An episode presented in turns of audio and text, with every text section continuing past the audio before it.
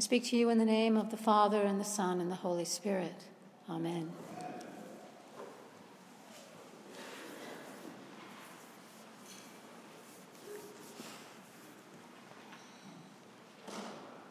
In the days leading up to and shortly after January 1st, it seemed as if everywhere I turned, someone had something to offer on the subject of New Year's resolutions. And because there's plenty of room for improvement in every area of my life, I read and listened to and thought about all the insights and suggestions and helpful advice that surrounded me on every side. One article in particular caught my attention from the newspaper. It was entitled, How to Make and Keep a New Year's Resolution. Warning, the author begins more than half of all resolutions fail. But this year, they don't have to be yours. Here's how to identify the right resolution to improve your life, create a plan on how to reach it, and become part of the small group of people that successfully achieve their goal. This was the article for me, I thought. Her first piece of advice pick the right resolution. Apparently, there are a lot of resolutions fail because they're the wrong ones. And what makes a resolution wrong those we make based on what someone else is telling us to change, she suggests, or ones that are too vague, or those that lack a realistic plan for success. Be smart about your resolution, she says. And she goes on to cite one of those management practices that uses the word SMART as an acronym. So our resolution should be S specific, M, measurable, A, achievable, R, relevant, and T, time bound. It's a lot of good food for thought here, and I pondered what the right and smart resolution for me might be, and, and several came to mind, one that I would feel really good about if I actually accomplished. Unfortunately, in my brain, if one resolution is good, then 30 must be better. And so, in rather short order, I had at least that many, but 30 resolutions fails the achievability test. If you're anything like me, finding one resolution is a bit tough to focus on.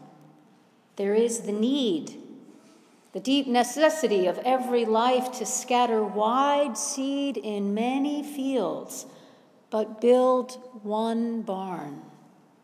So writes the poet Josephine Johnson for people like me. One barn, one resolution. Then it may be said of you, she goes on, Behold, she has done one thing well, and she knows whereof she speaks, and she means what she has said and we may trust her. This is sufficient for a life. What might my barn be? I wondered this year. My one resolution, the one thing I could do well.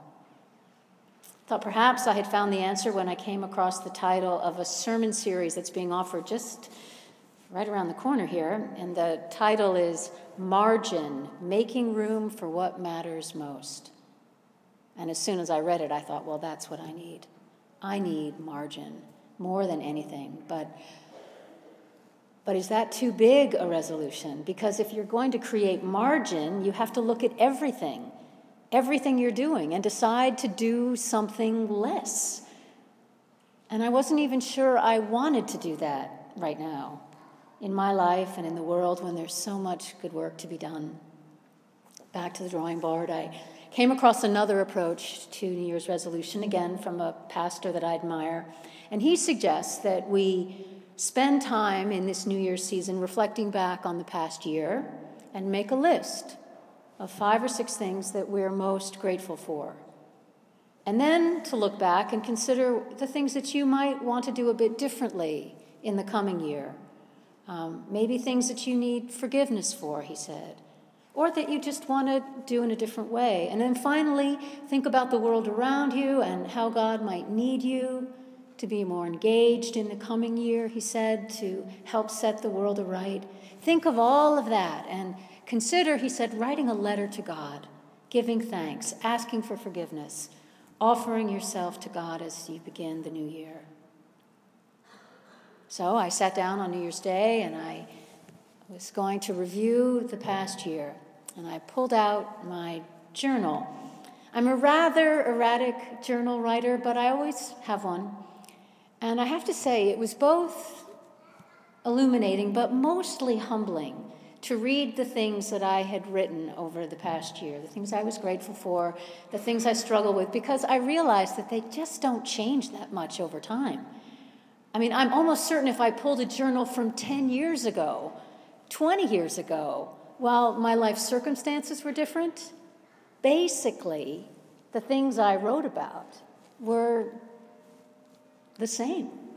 Same gratitudes, same struggles, which is to say that no matter how much my life has changed on the outside, it's remarkably similar on the inside. I was having this conversation with my mother, who's 86, and she said, I look in the mirror and I don't recognize the person in the mirror because the person on the inside still feels like I'm half my age. So maybe this year, like most years, is a year for small steps, not big barns. The Bishop of Atlanta suggested this on his Facebook page My hope and prayer is that we might be a half step more courageous, a half step more faithful, a half step more loving as Jesus loved. Which I thought, well, I could do that. Though I never did write my letter to God, nor did I ever come up with on my own the one smart resolution that would improve my life.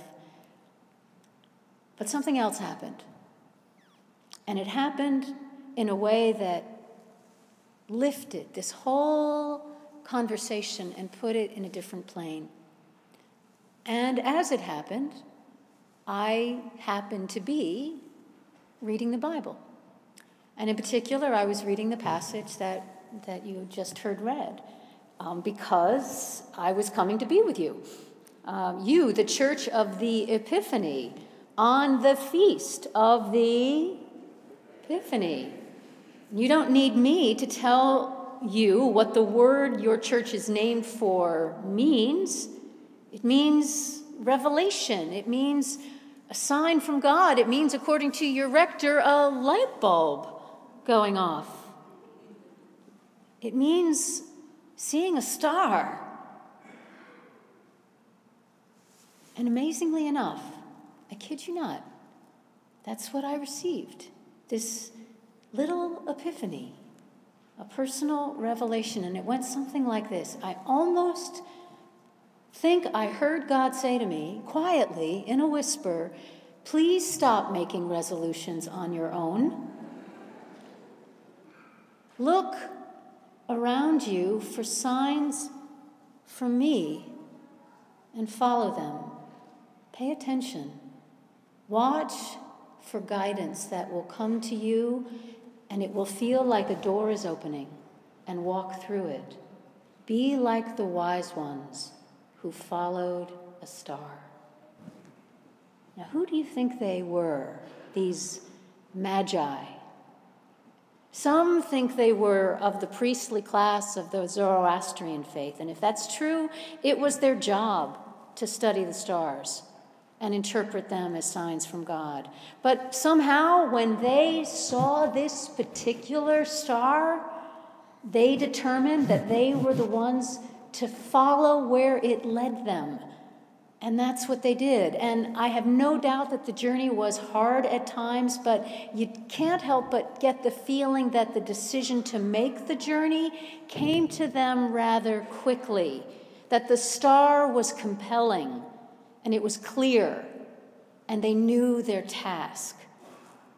And I don't know how often you have that experience, but there is such freedom in that kind of clarity, however it comes. It's such a gift to know what is yours to do in that particular moment, not because you were smart enough to think of it, but because God gave you something a sign, a door opening, a path illumined. So I am on the watch now for signs from God to guide me each day, and it's it's not that I've abandoned my goal setting or my resolution making. I couldn't abandon that if I tried. But what a relief to remember from time to time that I'm not in charge, that there's more in play than I could ever make happen on my own. And I simply share that with you as a possibility for you too, for you, and for this community of faith, and for all of us, that God set an intention that God has made resolutions revealed to us in Jesus, and God invites us to join in that fulfillment. And of course, responding to that is no small thing, but the experience of it is not an obligation so much as it feels like an invitation. And the other thing, it needn't always be hard. Sometimes it's a joy. I was reminded of a novel I read a few years ago. You may have read it as well. It's called The Shipping News by Annie Proulx. It tells the story of this middle aged man who, for years, endured his wife's infidelity and petty cruelty out of his sheer devotion to her, which didn't matter. She left him anyway for another man, one of the many she had chosen over him. And later in his life, another woman um, became part of his relationship circle. And gradually he realized that he might be falling in love with her, but he didn't recognize the feeling at first because it didn't hurt. Love had always been painful. And this was something else. It was comforting and supportive. And it may be, the author wrote, that love sometimes occurs without misery, and could it be the same for our resolutions, our revelations? The poet Wordsworth experienced an epiphany just like that when he was walking in the British countryside, taking in the landscapes in the field, and he wrote, And need I say, dear friend, that, that to the brim my heart was full. Now, hear this I made no vows, but vows were made for me bond unknown to me was given that I should be, else sinning greatly, a dedicated spirit. What if vows, what if God has made vows for us, revealed to us in Jesus? So I leave you with the invitation to consider God's intentions, God's desires, God's hope for you, God's vows to you and to us, to our city, to our nation, and that and to consider that God will provide and is providing for you and for me the illumination we need to take our next faithful step.